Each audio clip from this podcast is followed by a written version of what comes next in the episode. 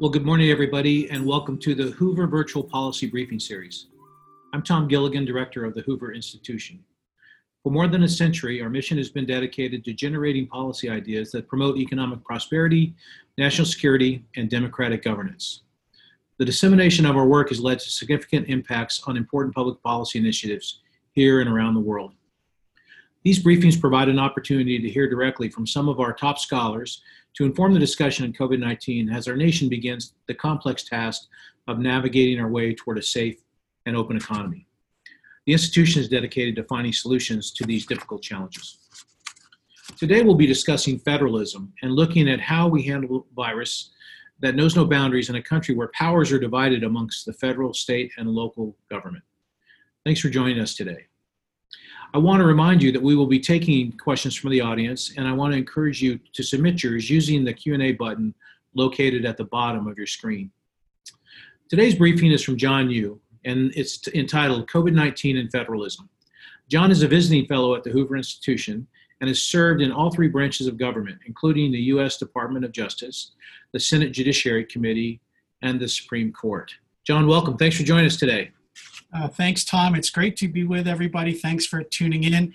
Just want to warn everybody I can't see you on the other side of the Zoom, unlike when we teach class at Berkeley. Sometimes that can lead to very, very disturbing images. So here, unfortunately, I can't offer, but in terms of you guys, I can't call on you either if I have questions. So we both benefit from this new world we live in.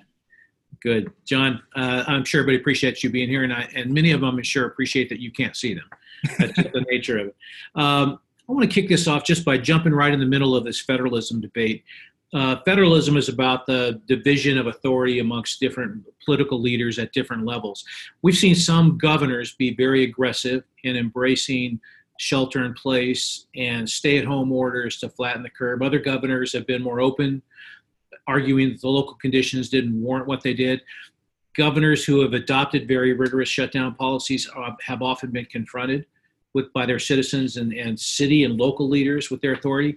And then overlaying it all is the federal government, who have done some things uh, to complement and sometimes to compete with what the local officials are doing.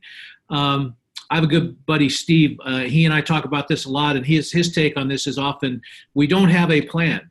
And my retort is always we have lots of plans.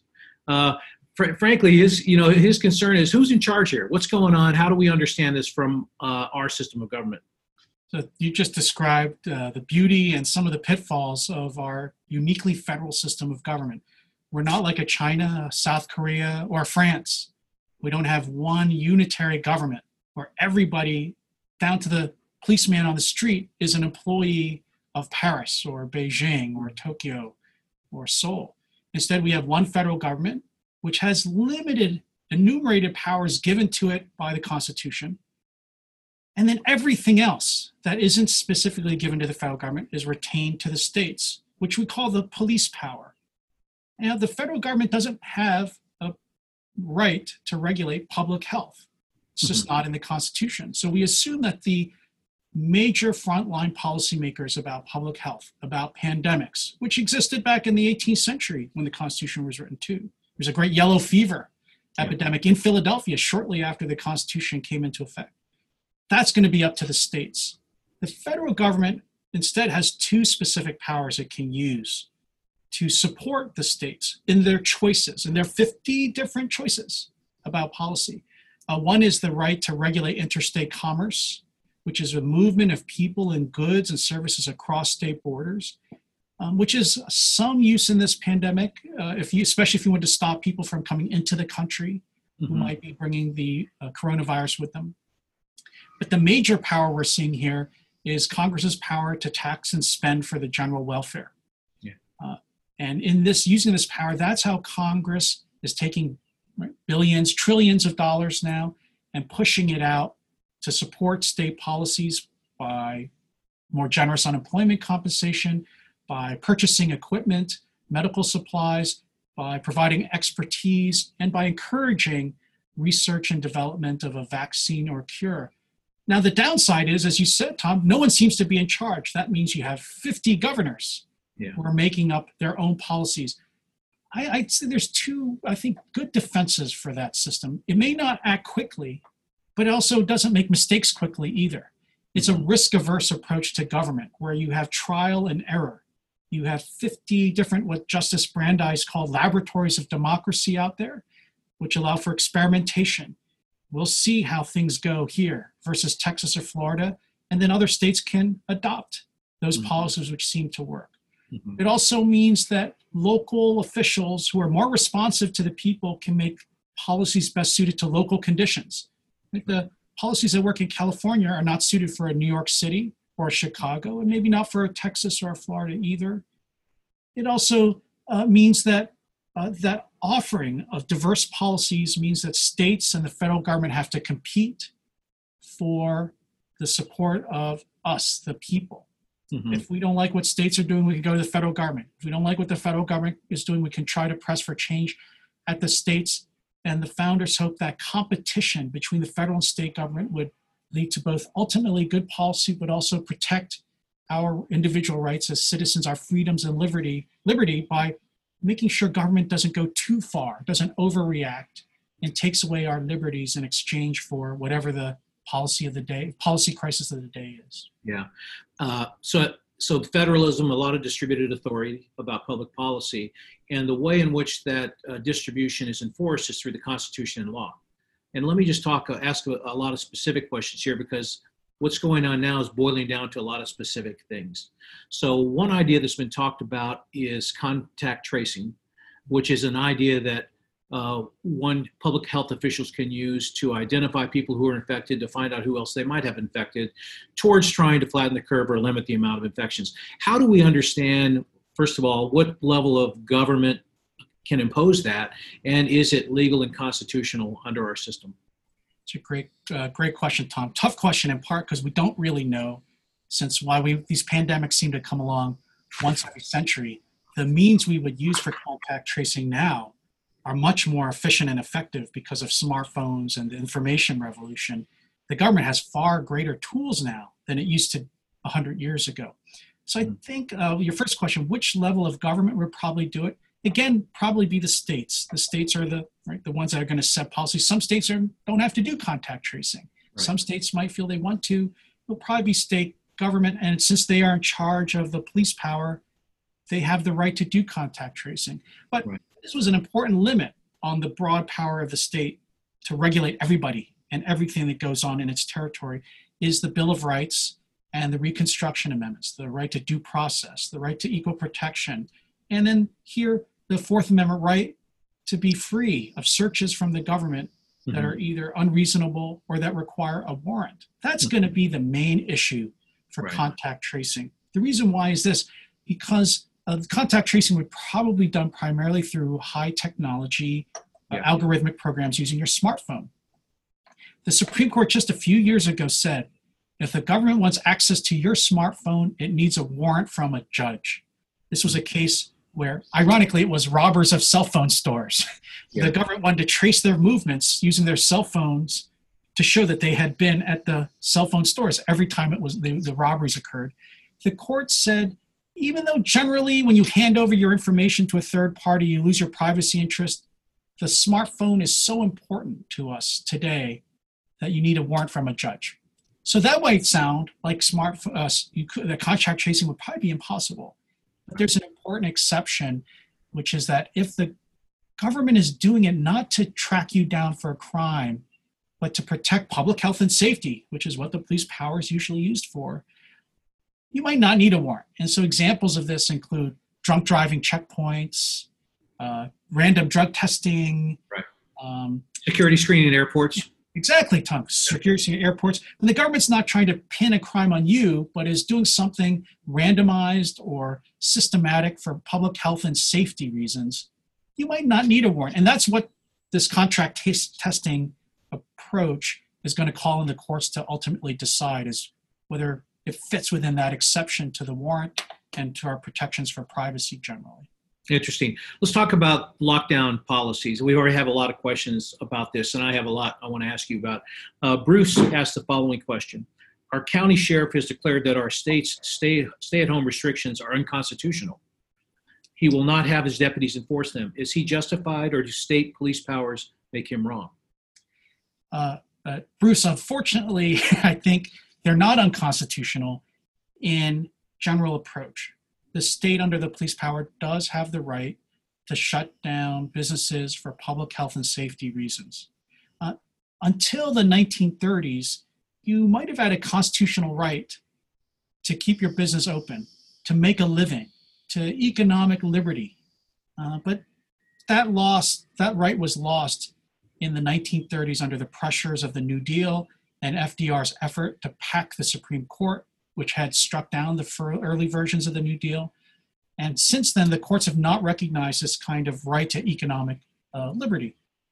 On the other hand, you do have some rights that are guaranteed by the Bill of Rights, and those are the ones that are going to have the most success challenging the lockdown restrictions. So, for example, I read a lot about protesters, political protesters in places like California and Michigan. I think a state doesn't have the right to just say no protests. Under our law, I think if the government can achieve its purpose of public health and safety and respect those constitutional rights through less, uh, you know, less oppressive means, then the courts are going to require the government to do that. So if you're a protester, you want to show up on the Capitol grounds in Sacramento, you could say, we will keep six feet apart and we're going to wear masks just like you do when you're at the supermarket. How can you say we don't have a right to protest? Churches, right? I think the government doesn't have a right to shut down all churches if the worshipers can present reasonable alternatives that allow them to worship but aren't going to right that are, are going to respect social distancing like staggered services sitting six feet apart in the pews right or maybe even i saw drive-ins i didn't i, I was i was a kid when there were drive-ins i never thought they would come back we've got drive-in churches now what about that would also be an area where i think the government's on very shaky footing. So it's not going to be a general right against lockdowns. It's going to be specific challenges based on the constitutional rights that you have under the Bill of Rights. Unfortunately, since 1935, that no longer includes a sort of economic liberty to make a living. Although personally, I thought that would have been part of the, the rights of Americans, but the Supreme Court announced under the pressures of the New Deal and the Great Depression that it wouldn't protect those anymore. Hmm, interesting. Uh, gun stores. There's a separate constitutional right to bear arms, and some states have closed gun stores. Some have declared them an essential facility. How how does the Bill of Rights inform decisions to shut those down or not? Great question. I mean, this may not be a popular answer in California, but I do think again this same approach. Uh, if you have a constitutional right, such as a, a right to bear arms, the government can't completely shut it down in the name of public health and safety if there are reasonable alternatives. If there are you know we call you know sort you know if there are other tailored ways for the government to achieve its end. So, for example, if the gun store were to say, okay, but I'm only going to allow one person in the store at a time, or all the customers will have to be six feet apart and wear a mask, I can do both. I can right, respect Second Amendment rights and I can maintain the social distancing rules which are in existence at Costco and Target and the local supermarket. And mm-hmm. so I think a gun store owner, just like the bookstore owner or the church or the political party, has a good argument that the state, if it's starting to apply these policies to me when I have a reasonable alternative, doesn't it start to look like the government's taking advantage of these lockdown policies to prevent people from criticizing the government? or engaging in their right to bear arms, even though I'm, you know, I, the governor, Governor Newsom, in favor of gun control. Yeah. That's where courts are going to be extremely suspicious. Interesting. Uh, Ron asked the following question Can states restrict people from other states coming into their states to prevent COVID 19 infections? Uh, that's a great question. Uh, and I know uh, Rhode Island was uh, starting to do that, although if I were in Rhode Island, I just would never want New Yorkers in my state anyway, even COVID or not. But what's going on in what's going on is uh, it's interesting. The Constitution again doesn't uh, right doesn't give that power to the federal government. Uh, yes or no? Well, it does give the power to federal government to stop interstate traffic. When it comes to states, since they have the police power, they do have the right to prevent imports or people moving in as long as it's really for public health and safety and not for some kind of protectionist reason. This is really, there's a lot of cases about this where the courts very suspicious when the uh, state has some regulation effect that has the effect of just advantaging people in the state. You're not allowed as a state to just totally leave the national market of the United States. Um, and so it seems to me here, in the case of the COVID pandemic, states do have a reasonable public health and safety reason, just like they would if there were uh, uh, diseased livestock or diseased, diseased food coming into a state. States have long had that power. It's actually mentioned in the Constitution uh, that states have such a power. So it seems to me they could. And again, it's another question where states ought to be reasonable if they really want to defend it. So, for example, I think in Rhode Island, they weren't actually blocking people at New York, at the border with New York, but you could say, we're going to test you or go to self quarantine. You can come into Rhode Island, but go into self quarantine. I think in those conditions, the courts would say, yep, that's within the constitutional power of a state. If it's yeah. cut off all traffic between Rhode Island and New York, no matter what, the courts are going to be more suspicious that's Rhode Islanders trying to isolate themselves from the national market of the United States and sort of hoard its hoard its resources for its own citizens, which they're not allowed to do. Yeah. Here's a couple of really interesting questions. I'm going to try to combine them, uh, John. Uh, you know, the president used the Defense Production Act to compel private companies to produce PPE and therapeutics to help those who had contracted the virus. Uh, but the states are the one that in, eventually end up with them and have to allocate them for their use. Uh, Terry asked a question uh, which is interesting. It's the following kind. In Maryland, Governor Hogan had the Maryland National Guard protect a shipment of coronavirus tests to prevent the federal government from taking them. He even had the flight land at Baltimore's airport in Maryland, as opposed to Dulles Airport, which I guess is in D.C. Is that right? Uh, can you discuss the, pow- the federal powers to confiscate tests for the national stockpile? And Peter asked another question that's in a similar vein. Uh, again, on using uh, Governor Hogan as an example, he said he has testing kits in, in a secret location guarded by the National Guard can the federal government compel Maryland to disclose the location and seize those supplies to redistribute the supplies to other states? So that's a, that's a great question. It's really interesting because it, it really raises this issue of federal government's control over the borders, interstate commerce versus a state sovereignty. Mm-hmm. And usually we respect the state's sovereign right as a, as a government to manage its own employees, its own property. Right. Uh, for example, the hypothetical we often give is the federal government can't order a state where to have the capital, where to build its executive, whether to have an executive and legislative branch of a certain kind. And so when the state goes out into the market and buys things or sells things, generally when they when they're market participants essentially, just like a business would be, the courts usually say the states are immune from federal regulation when mm-hmm. they do that. They're because they're sovereigns. Right. Uh, so it, it seems to me states have every right to buy masks um, there doesn't seem to be a right in the Constitution for the federal government to seize that state property. Um, however, I think it's very complicated. I think what Governor Hogan did uh, with his National Guard, uh, which could always be federalized into federal service and sure. become part of the U.S. Army, I'm not sure that was constitutional. Um, you know, he could say he has the right to this uh, property, but the federal government has the right to stop and inspect everything at the borders, including everything that flies into the country. And so, if this was a, a, flight from, I think it was from Korea, uh, that had uh, medical equipment, it seems to me the federal government has the right to inspect it and decide what to do with it at the border when it comes into the country. Right. Uh, once it's inside Maryland, I think the government. Now, your other question about the Defense Production Act is interesting. And again, it's it's uh, I would uh, be wary of using the Defense Production Act to sort of say we can reopen the whole economy.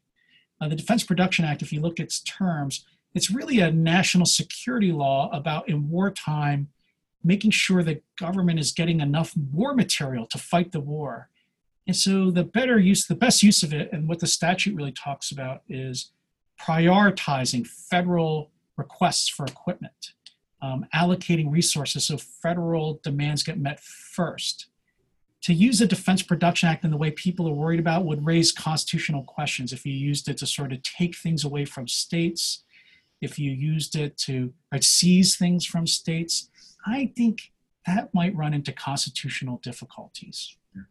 Let's just shift over to the question of immunity, John. There's been a lot of debate in the last week about whether uh, tort law should be amended to allow businesses and and, and businesses and, and commercial operations who are reopening to give them some kind of immunity from subsequent claims that they helped spread the virus or uh, sick sicken people.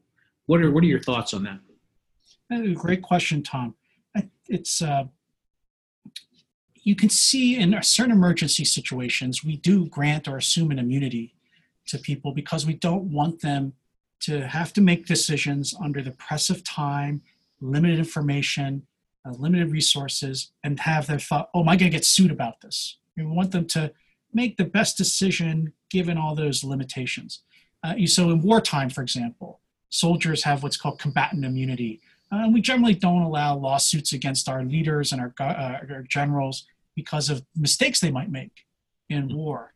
Uh, so you could see a lot of the ways we're starting to think about this pandemic do have that kind of quality. We start thinking of it as a war.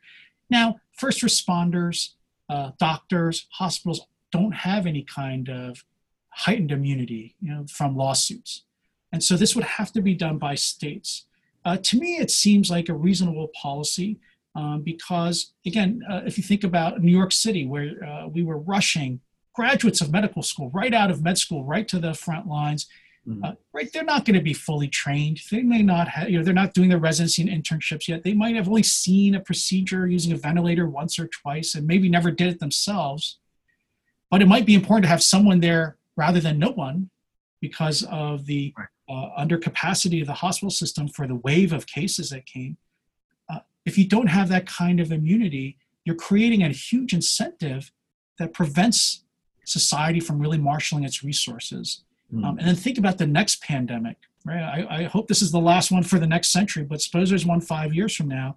If you don't have those immunity rules in place, are you going to be able to get doctors to come out of retirement and volunteer? Are you going to be able to get nurses and first responders to right rush right away to the emergency? Uh, they're going to you're going to impose this kind of liability concern in the thinking of people under conditions when we don't want them to have to worry about it, as opposed to just sort of never normal, everyday, non-emergency society where we want people to be, you know, we want people to consider the factors more carefully, think about it harder. Emergencies, yeah, those are not the best times for the normal tort system. Yeah, exactly. here's a really uh, fraught question. it's from uh, Timothy and it's on elections. What powers do the federal government and or the states have to modify the conditions or processes of the November November general election? Ah, oh, that's not so fraught. Yeah, that's all you got. Come on, bring it on. Give me something worse. The, the reason I'm not, it's actually politically fraught, but constitutionally pretty straightforward. Okay, great. Uh, yeah, because the Constitution actually gives Congress the, the power to set the exact date and uh, of the election. And there's already a bunch of statutes in existence that talk about, and we went through this in 2000 with Bush versus Gore that set an exact schedule about, you know, when a state has to have its electoral votes counted, when they have yep. to be sent off to Washington. And then the interesting thing is that the Constitution also has like a hard date because there's a specific date in the Constitution when the Congress ends and when the president's term is over. Yeah. There's nothing that says a president can, right? Suppose we never had elections. Right. President Trump's term is going to end at a date certain in January 20, January 21st. If there's no election, that just means there's no president. Now, think about this. That means? Pence is not vice president. It might mean Nancy Pelosi becomes president. Yeah. so I think everybody wants to make sure we have the elections. But in all seriousness, just one historical um, one historical tidbit here is uh, actually this was seriously debated and discussed during the Civil War. You would talk about an emergency, which you know seemed like the Constitution was unprepared for. It would have been the Civil War, where right about a third of the country just tried to leave, and Abraham Lincoln was pressed by many people to postpone the elections. Mm-hmm. Um, and it, to Lincoln, it was important that we maintain the constitutional forms, that we go through all the steps in the to show that the Constitution could adapt to a civil war. And in fact, he wrote, it's really funny, he wrote a little note to himself and he stuck in his drawer uh, for the next president, who he assumed was going to be General McClellan. In the election of 1864, until the fall of Atlanta, we weren't sure Lincoln was going to win. And Lincoln said, if I lose, I am going to do everything I can to support and transfer power to the other party, even though McClellan was campaigning on a peace platform. Mhm. would have undone everything that Lincoln was trying to do. Wanted to right, sue for peace, probably would have repealed the Emancipation Proclamation. Lincoln said it's more important that we you know, observe the measures of government, election, and replacement. And I, I think that's true here. So one last thing is it, it goes to something we were talking about before. You can have the elections, you just have to do them with social distancing. It's very hard, I think, for the government to claim because of this pandemic, we can just shut the elections down completely if there are reasonable alternatives. And we saw that happen in Wisconsin. Uh, You know, just uh, the Wisconsin primaries were able to be held, and Yeah, we're getting a lot of questions on this. This is clearly an important issue. Um, I mean, suppose we have to uh, undertake elections in a non-traditional way, right? What authority does the federal government versus the state government have for modifying the elections, ensuring voter identification, et cetera, to make sure it's a fair and uh, broadly subscribed election? That's one. And doesn't the current situation broadly disadvantage challengers relative to incumbents? And is there any constitutional mandate or imperative that some political leaders try to address that problem? Uh, very tough questions. So uh, the the changing of the rules is interesting. Um, because it goes to your initial question, Tom, about federalism. Is it good? You could say federalism is really hardwired into our system in many different areas, many different questions. It's hardwired into our system of elections too. One thing I should have mentioned earlier was, uh, yes, another reason the federal government can't take over the pandemic response, can't open the economy and close it simultaneously, is because all the resources, the people, the officers, the bureaucracies, the money for government are really at the local level, local and state level. That's also just a statistic I love to throw about is the New York Police Department has more sworn officers than the entire FBI workforce. Mhm. There isn't the national police force available to manage the pandemic. And that's true of elections too. Under our Constitution, the elections are to be run by states. And often, most states often push that down to the county. Yeah. Time, place, and manner are up to the states. Now, they can be overridden by Congress. Congress uses that power occasionally for important pieces like the Voting Rights Act of 1965 to stop discrimination, racial discrimination. But in general, it's still at the states. So a lot of the th- questions you raised, Tom, about voter ID, about internet voting, and so that's still up to the states. Uh, As long as they're not using the rules to try to advantage or disadvantage a particular party. So that was Bush versus Gore essentially was a basically the Supreme Court said the way Florida, that Florida county, I think it was Palm Beach County, was running that election was actually disfavoring one candidate over another Mhm. on purpose, or it was so irrational that it didn't make any sense. Now here, so here, a lot of the ski, the a lot of these alternative ideas are up to. Consider you could have a election completely mail-in voting, Right. No in-person vote. It's up to a state. Let them try it. And again, if lots of states see how it works, they might adopt it or they might not. Now, the second question asked about incumbents, it's interesting. This is really more, I think, an issue about lockdowns. If you think about it, there's an interesting case that came out of Pennsylvania. Uh, the US Supreme Court just denied uh, hearing an, an appeal on it. But in Pennsylvania, I love this guy. There's a plaintiff. He was running for a seat in the House, I mean, the Assembly. I'm originally from Pennsylvania, hence this Wawa mug, which doesn't exist in California because of the horrible nature of federalism. Only this in the East Coast. This guy, he's named Danny DeVito. Now you wait, what's Danny DeVito doing running for office in Pennsylvania? He'd win like that. But actually, it's a different Danny DeVito. He made this interesting claim. He said these lockdown policies actually protect incumbents because, right, if you're in the state legislature, you're you're doing things. You're an essential employee. You're allowed to keep the operations of government going. People are seeing you. You're doing things. If you're an incumbent, how do you challenge someone? You can't hold fundraisers. You can't meet the voters. You can't have events. And he, so he argued that um, his right, right, essentially to challenge Yeah. incumbent in an election was violated by the lockdown. Now the court, the Supreme Court said we're not going to hear at this stage. Go back. I'm gonna. I, I'm gonna guess that the courts are going to say uh, in this emergency period we're going to allow the lockdowns, but as right the curve bends, as infections are reduced, as deaths are reduced, government has to start considering less burdensome alternatives that still protect public health and safety, would allow uh, challengers to do what they want to do, have to do to run a reasonable election. Uh, or put it differently, can they do, can a, why can't a challenger for office do, have events under the same rules that Costco has to sell toilet yeah. paper and meat? Uh, I think that's going to be harder for courts to deny as we get farther along. Yeah. John, let's switch over to the international uh, legal front for a while. I know you do a lot of research on this.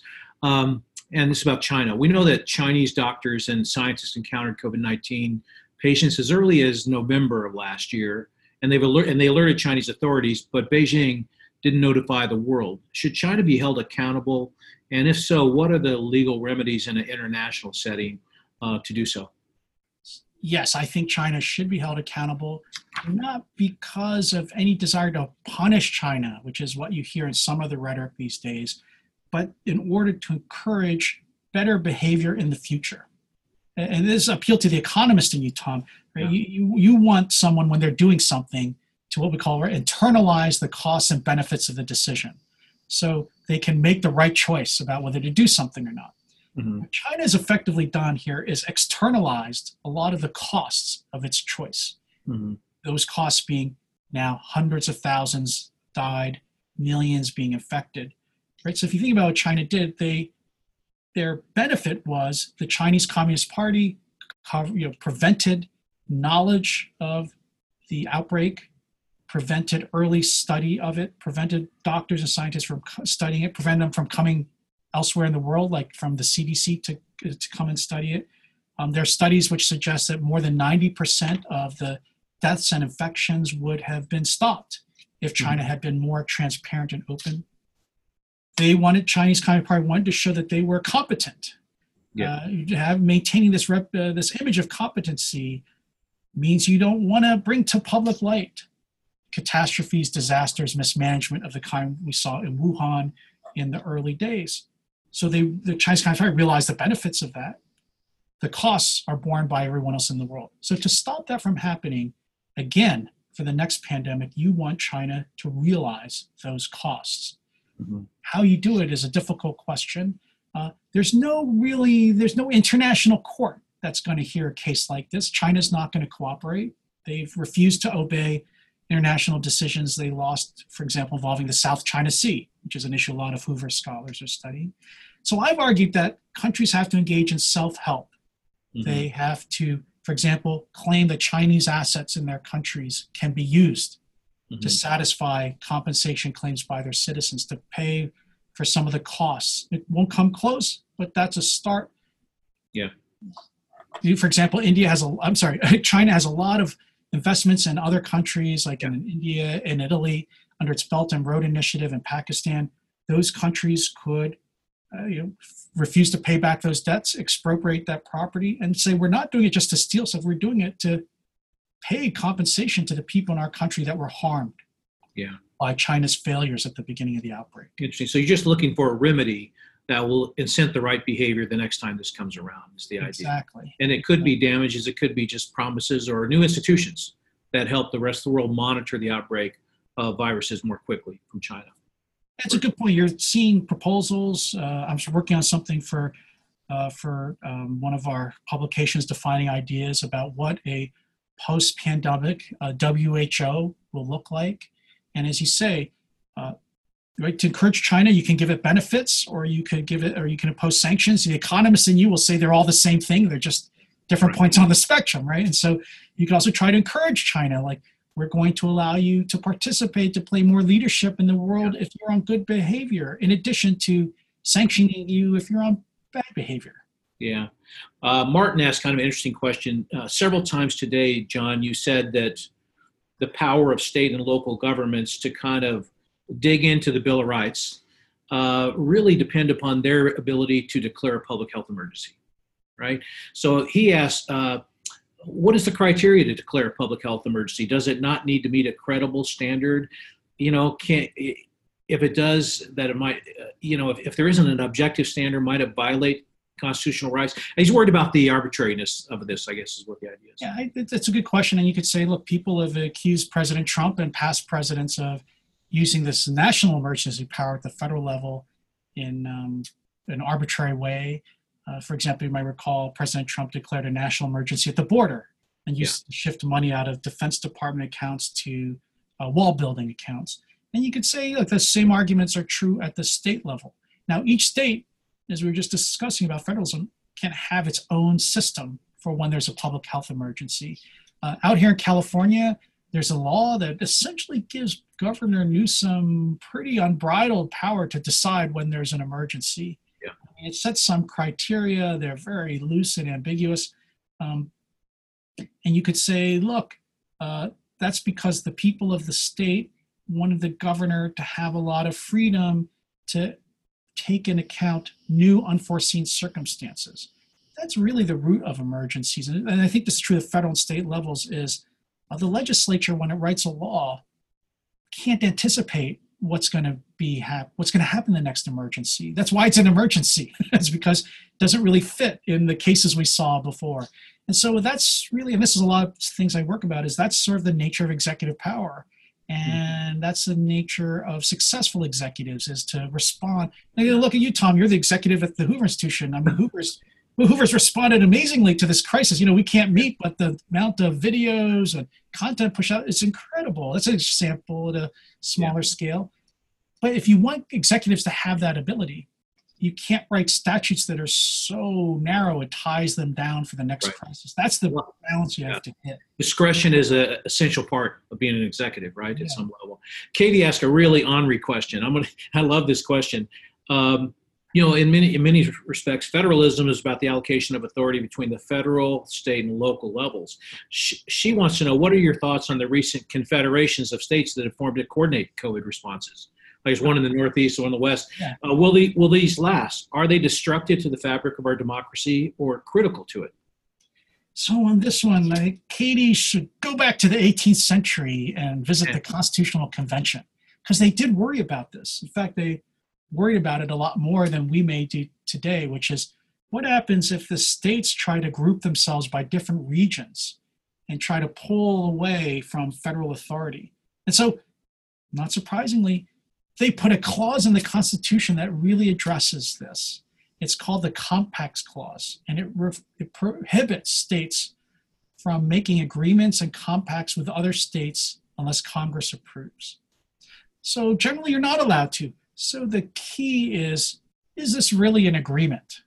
Or is it just states making promises that they don't have to keep? That's really the dividing line. And so right now, these regional groups, they seem to be more like best practices. You know, if one state violates them, there's nothing the other states can do to that state.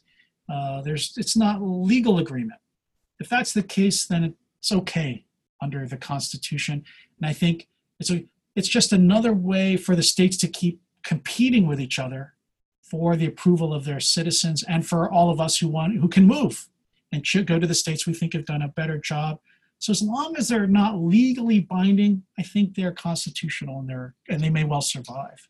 Interesting, uh, John. I have a concluding question, which is a fantastic question. I'm and I'm really interested um, in your answer. It's a question about the future of federalism, and it's asked by John Newell, and he says the following.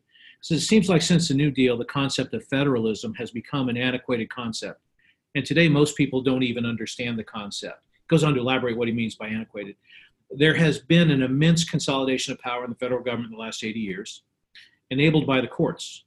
Perhaps this crisis will bring back a rebirth in federalism, or maybe a pendulum swing back towards state and local authority. What is your general prediction about that? Uh, I agree with John's description of what's happened. Uh, what's going to happen in the future is a prediction. Uh, people predicting a revival of federalism for the last 30 years, ever since President Reagan came back, uh, came into office. Um, the pendulum has swung back a little bit from the New Deal and the Great Society, but nothing approaching what it was before the New Deal.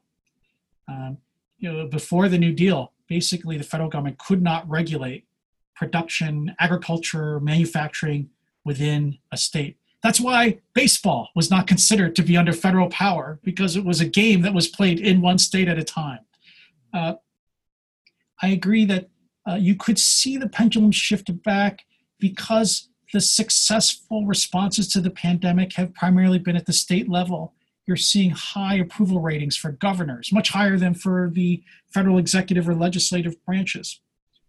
And so you could see that kind of po- maybe liberals as well as conservatives now are starting to appreciate the virtues of decentralized government in terms of competition, resiliency of institutions, and protections of individual liberty.